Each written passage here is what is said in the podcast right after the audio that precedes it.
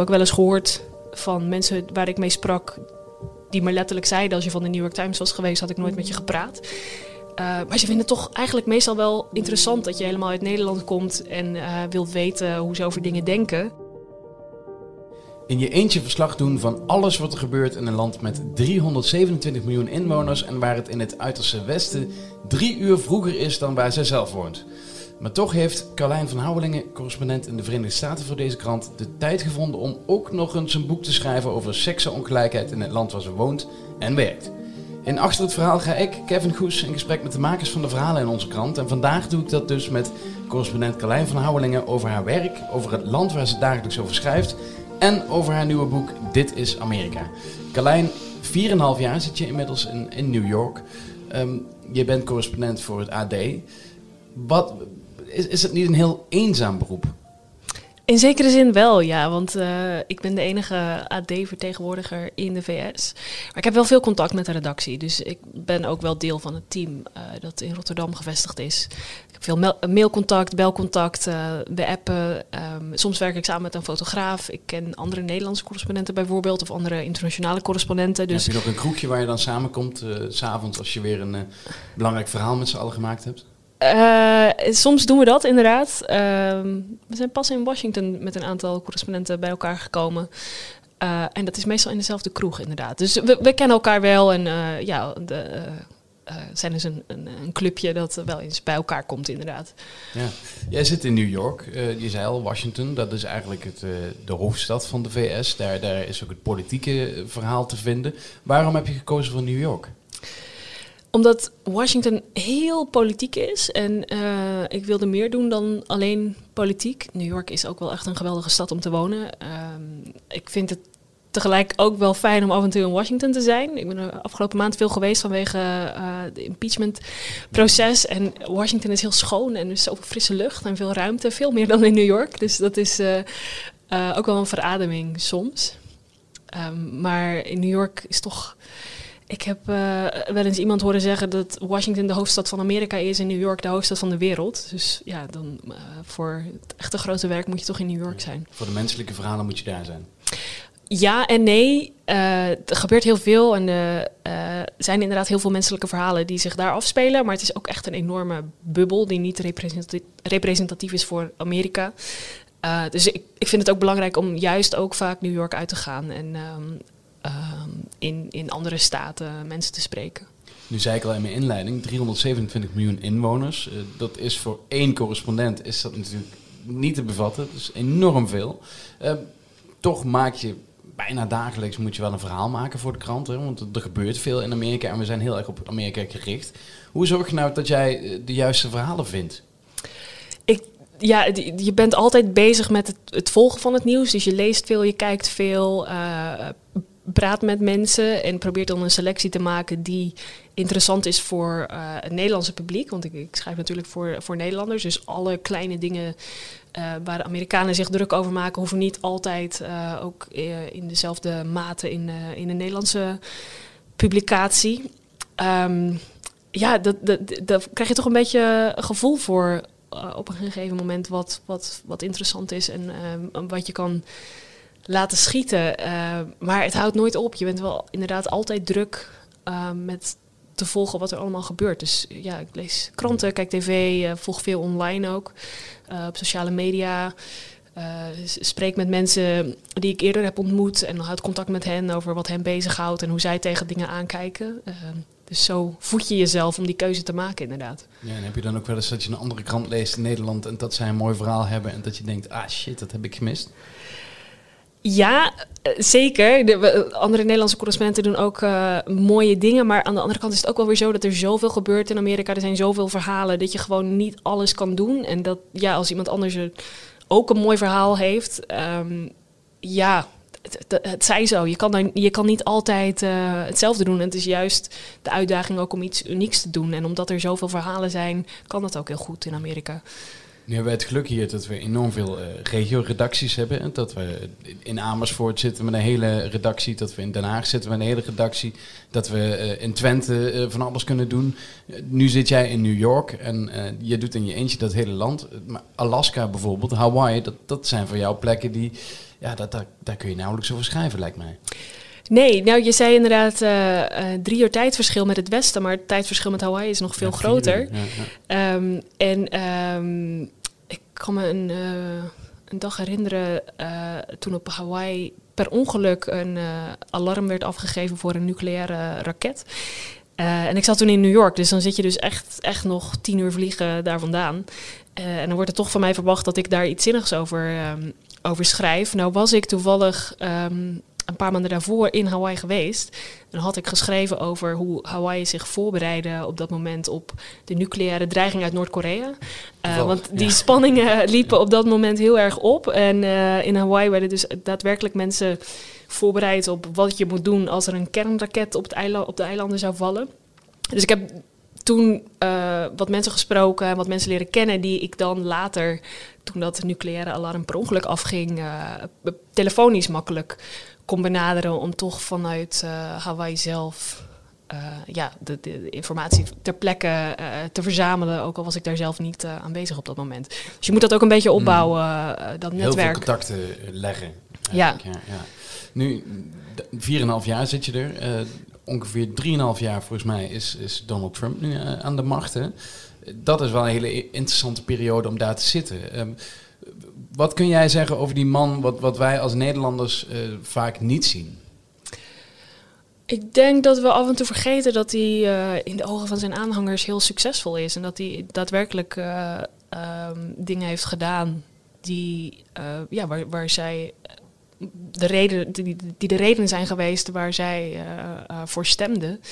en dat de kans dus ook heel groot is dat ze weer op hem stemmen. En dat hij heel goed herkozen zou kunnen worden. Economie draait uh, geweldig. Hij is uh, beloftes nagekomen over het heronderhandelen van uh, handelsverdragen. Hij heeft um, conservatieve rechters benoemd. Dat is heel belangrijk voor veel Amerikanen die bijvoorbeeld het, in het abortusdebat heel sterke meningen hebben, waar ze ook echt hun keuze op baseren. Dus um, het is chaotisch. de vraag is wel eens of er een strategie bestaat. En het is mhm. onvoorspelbaar, maar in zekere zin is hij ook succesvol. Vind je dat we als Nederlandse media uh, te negatief over hem berichten? Dat verwijt krijgen we natuurlijk altijd. Dat is, het is, um, ik, ik, we berichten over wat hij doet en dat het uh, nieuw is, dat we dat nooit eerder hebben gezien. Hij is natuurlijk een president die totaal zijn eigen plan trekt en zich niks aantrekt van protocollen en, tradities. En als je dan. Uh, beschrijft dat dat, dat, dat schokkend is voor, voor um, uh, Washington, wat toch wel draait op, op, op tradities en, eh, en, en protocollen. Um, dan wordt dat snel gezien als negatief, maar het feit dat je uh, aangeeft dat dit ongekend is, wil natuurlijk niet per se zeggen dat het negatief is. Um, voor sommige mensen wel, maar er zijn veel Trump-aanhangers bijvoorbeeld die dat juist geweldig vinden. Dat hij het anders doet dan anderen uh, en dat hij zich niet aantrekt van uh, de elite, het, moeras in Washington, waar hij zich sinds zijn campagne al uh, tegen verzet heeft. Um, maar ja, je zou, je zou kunnen zeggen dat we, dat we soms vergeten dat, um, dat die successen er daadwerkelijk zijn. Dat je daar misschien, ik volg natuurlijk meer Amerikaanse media dan Nederlandse media, maar dat je daar meer naar moet zoeken dan, uh, dan alle verhalen over de chaos die. Ja die soms wat, wat doet achter de schermen heerst. ja. ja, nu heeft hij natuurlijk uh, de term fake news geïntroduceerd. Wat merk jij daar zelf van als correspondent? Merk je bij mensen die je spreekt dat ze jou ook minder vertrouwen? Uh, ja, maar omdat ik uit het buitenland kom, heb ik het gevoel dat mensen mij toch in, in een soort apart hokje plaatsen. Uh, ze vragen mij dan van, goh, en wat voor krant is dat dan, het AD? Want hier zijn alle media fake news. Dus ze hebben wel degelijk echt argwaan uh, richting journalisten. En ik heb ook wel eens gehoord van mensen waar ik mee sprak, die me letterlijk zeiden: als je van de New York Times was geweest, had ik nooit met je gepraat. Uh, maar ze vinden het toch eigenlijk meestal wel interessant dat je helemaal uit Nederland komt en wilt weten hoe ze over dingen denken. Dus in de praktijk valt dat eigenlijk meestal wel mee. op de rallies van Donald Trump wordt de pers ook vaak uitgejouwd. Mhm. Dus ik ga ook bewust nooit in het persvak staan. Eh, dat hoeft ook niet, omdat ik meestal geen camera bij me heb.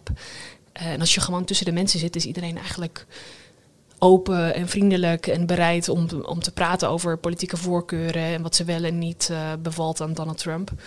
Ehm, dus het is veel retoriek. Ik denk dat het in de praktijk, in ieder geval als buitenlandse journalist, redelijk meevalt. Nou klinkt jouw dag al, al vrij vol, hè? netwerken, eh, bellen voor verhalen, eh, zelf verhalen schrijven voor de krant. Toch heb je de tijd gevonden om eh, ook nog een boek te schrijven. Dit is Amerika, de titel. Doet mij meteen denken aan, aan een videoclip van Charles Gambino.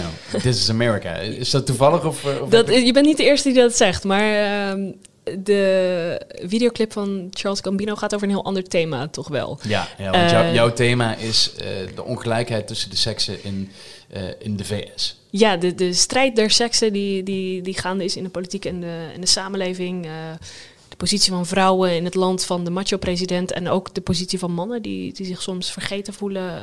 nu de vrouw toch duidelijk in opmars is in de politiek, in de economie.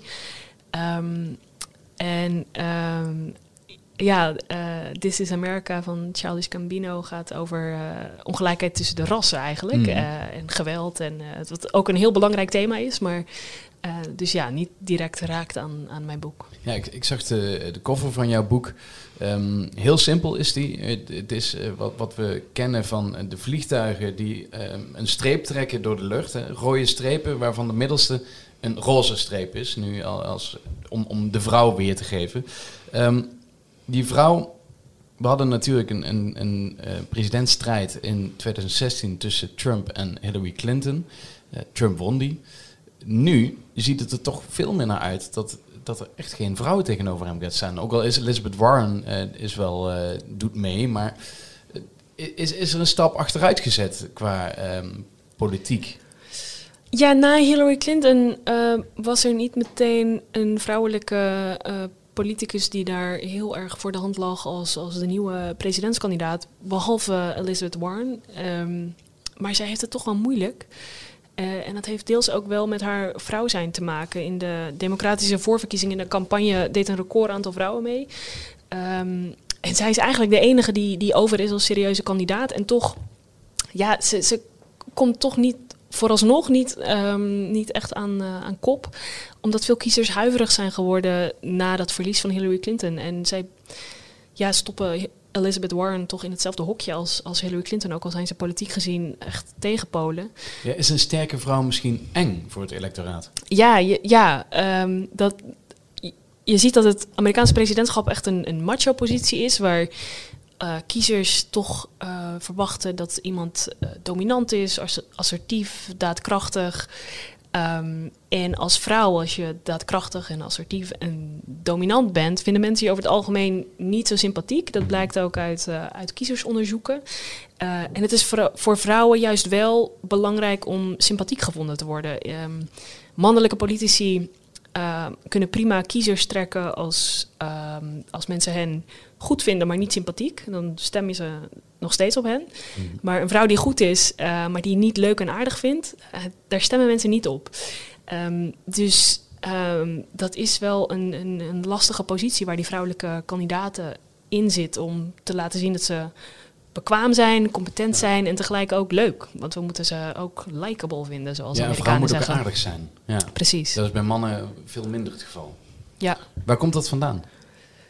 Ja, toch. Het is niet alleen Amerikaans natuurlijk. Nee, nee zeker niet. Het blijkt duidelijk uit uh, kiezersonderzoek in, in Amerika. Maar ik denk dat het in Nederland uh, hetzelfde zou werken. Uh, nou is het wel zo dat, dat het Amerikaanse presidentschap toch nog wat anders eruit ziet dan uh, een politieke positie in Nederland. Omdat dat presidentschap echt een soort solo post is, die we in Nederland wat minder kennen. Um, die, die, hele Amerikaanse campagne is ook een soort America's Got Talent voor, voor politici, waar je helemaal zelf boven moet komen drijven en niet zozeer aanhaakt bij een partij, zoals we dat hier uh, uh, gewend zijn. Dus dat, dat zorgt toch nog wel voor een, een, dynamiek. In dat circus is het toch als vrouw nog net wat lastiger om, uh, om jezelf daar te laten ja. zien als competent en leuk. Ja, nu heb je niet alleen maar de politieke kant beschreven, maar je bent bijvoorbeeld ook naar een stripclub geweest. ja, natuurlijk een bijzondere ervaring om daar naartoe te gaan, maar waarom heb je dat gedaan? Nou, dat was eigenlijk omdat er een politiek toch wel uh, verhaal daar speelde. Want de minnares van de president kwam optreden. Uh, en dat, die hele affaire... Dat, dat ging, Stormy Daniels? Het ging om Stormy Daniels, inderdaad. Die uh, de Make America Horny Again Tour begon nadat ze... ja, nadat bekend werd dat ze een affaire had gehad met de president. Um, Um, dat werd een juridisch probleem voor, voor, uh, voor Trump. Een van zijn uh, naaste medewerkers, Michael Cohen, een uh, persoonlijke advocaat, is er uiteindelijk ook mede door in de gevangenis beland mm. zelfs. Dus um, ja, dat was eigenlijk de reden dat ik daar in die stripclub belandde. Ook wel met de, de vraag in mijn hoofd van... Ja, dit, dit heeft alle ingrediënten voor een, voor een groot schandaal. En ja. toch, Amerikanen ja, worden er toch eigenlijk niet warm of koud van waar komt dit vandaan? Dus ja, er zat wel nog maar is meer dat achter. iets wat, wat bijvoorbeeld bij Trump nu veel meer speelt? Eh, dat, dat hij overal mee wegkwam en dat alles wat, wat seksueel aan hem zit, dat het weggelachen wordt. Terwijl als je kijkt, een, een, een twee presidenten, drie presidenten terug. Bill Clinton heeft heel erg moeite moeten doen om zijn hoofd boven water te houden toen hij een affaire had. Is dat is het iets wat bij Trump makkelijker weggeveegd wordt? Ja, ik zou zeggen dat het wel uniek is voor Donald Trump. Dat een volgende politicus die ook met een pornoster uh, een affaire begint, dat hij niet ervan uit kan gaan dat dat ook wel uh, niet, geaccepteerd wordt. Nee, dat uh, dat ook geaccepteerd wordt. Het is wel makkelijker geworden door die hele affaire tussen Bill Clinton en Monica Lewinsky. Want uh, Bill Clinton heeft daar ook over gelogen. Er kwamen allerlei uh, uh, seksuele details. Nou, het was een haast een, een soort erotisch boekje wat, ja. wat erover geschreven werd door een speciaal aanklager. Um, de kranten raakten toch meer gewend aan, aan woorden als, als fuck op de voorpagina. De New York Times schreef dat in die jaren voor het eerst in de geschiedenis gebruikten ze dat woord. Um, dus dat gesprek daarover werd iets makkelijker. En ja, de waardigheid van het presidentschap was toch al een beetje aangetast door Bill Clinton. Dus ik denk dat dat wel geholpen heeft om um, kiezers die, die, die uitspattingen van Donald Trump meer te laten accepteren. Ja. Uh, nu heb je dus dit boek geschreven over uh, ja, de, strijd tussen de seksen in, uh, um, in de VS. er is een, in ieder geval in Nederland, maar volgens mij ook in de VS gaande een, een hele nieuwe stroom van feministen die op een andere manier het feminisme proberen um, ja, aan de kaart te stellen en om de gelijkheid beter te krijgen. Zie jij dat er ook een verschuiving is in de VS en dat, dat het de goede kant op gaat? Dat, dat vrouwen en mannen gelijker getrokken worden? Het gaat eigenlijk twee kanten op. Je ziet dat, dat vrouwen in de politiek bijvoorbeeld uh, echt wel in opmars zijn. Dat uh, bij de laatste uh, midtermverkiezingen voor het congres... Dat, dat heel veel vrouwen zijn gekozen en dat... Uh, dat het congres dus een, een recordaantal vrouwen heeft. Maar het is een heel eenzijdige ontwikkeling, want het gebeurt in de Democratische Partij. en de Republikeinse Partij is een totaal ander verhaal. Daar um, is het niveau van het aantal vrouwelijke leden van het Huis van Afgevaardigden anno 2019 was het hetzelfde als in 1989.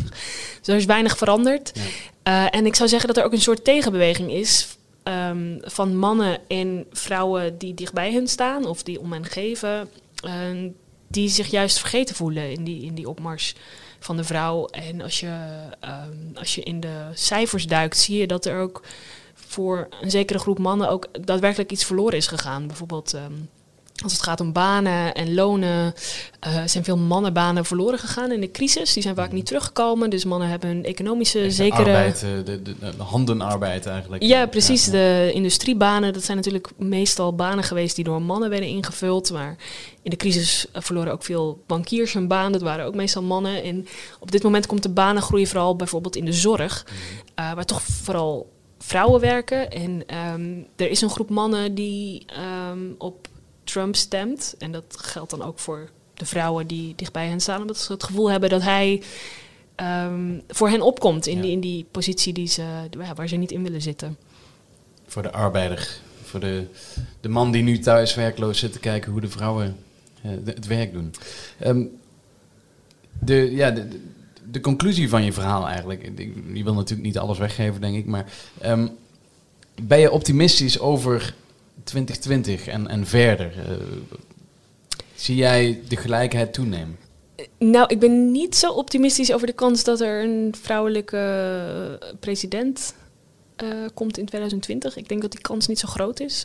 Als je daar op, heel erg op zit te wachten, dan denk ik dat je langer moet wachten. Het gesprek over um, seksengelijkheid en, en, en uh, ook machtsmisbruik door mannen, bijvoorbeeld in de MeToo-beweging. Dat gesprek staat wel enorm op de voorgrond. Dus dat, um, ja, daar wordt zeker uh, veel over gepraat, veel over gediscussieerd. En dat heeft er ook voor gezorgd dat meer kiezers bijvoorbeeld zich bewuster, bewuster zijn van obstakels die er toch zeker bestaan voor vrouwen die proberen president te worden. Um, in de congresverkiezingen heeft het een iets wat andere dynamiek. Daar zijn vrouwen soms zelfs in het voordeel. Maar mm. als het om het presidentschap gaat, is het toch echt lastig. Um, dus ja, er is wel een bewustzijn gecreëerd. Maar wat ik al zei, er is ook juist wel een tegenbeweging van mensen die juist moe worden van, van dat um, um, drastische feminisme. En um, die vinden dat we wel genoeg geëmancipeerd zijn. en dat zijn de mensen die meestal bij de Republikeinse Partij uitkomen. Je ziet die kloof in het denken over, um, uh, over man-vrouw verhoudingen zie je ook politiek heel erg terugkomen. Ja. Even je glazen bol erbij pakken. Uh, Trump nog vier jaar? Ik doe geen voorspellingen meer sinds 2016, want destijds gingen we allemaal de mist in. Maar uh, ik zou het zeker niet uitsluiten, nee. Hij staat er eigenlijk best goed voor. De economie doet het goed. Um, hij heeft een aantal succesjes uh, geboekt met uh, onderhandelingen met Mexico en Canada. Onderhandelingen met China, waar toch weer wat beweging in zit. de muur wordt langzaamaan toch, toch gebouwd. Um, en al is het maar symbolisch, dat is toch voor veel mensen reden om opnieuw op hem te willen stemmen. We kunnen jou altijd uh, weer bellen als er weer iets is in, uh, in de VS. Carlijn van Houwelingen, dankjewel. Correspondent in de VS. Vanuit New York 327 miljoen mensen aan het volgen. Nou, als je ons wil blijven volgen, abonneer je dan vooral ook via Spotify en via iTunes. Dit was hem weer voor deze week. Tot de volgende keer. Ik was Kevin Groes. Tot ziens.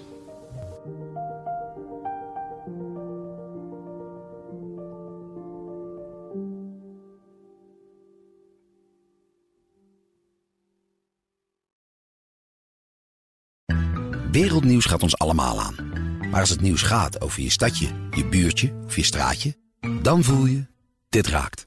Daarom lees je in het AD alles over het nieuws in de wereld, Nederland en jouw regio. Download nu de AD-app en mis nooit wat voor jou belangrijk is. AD, altijd dichtbij.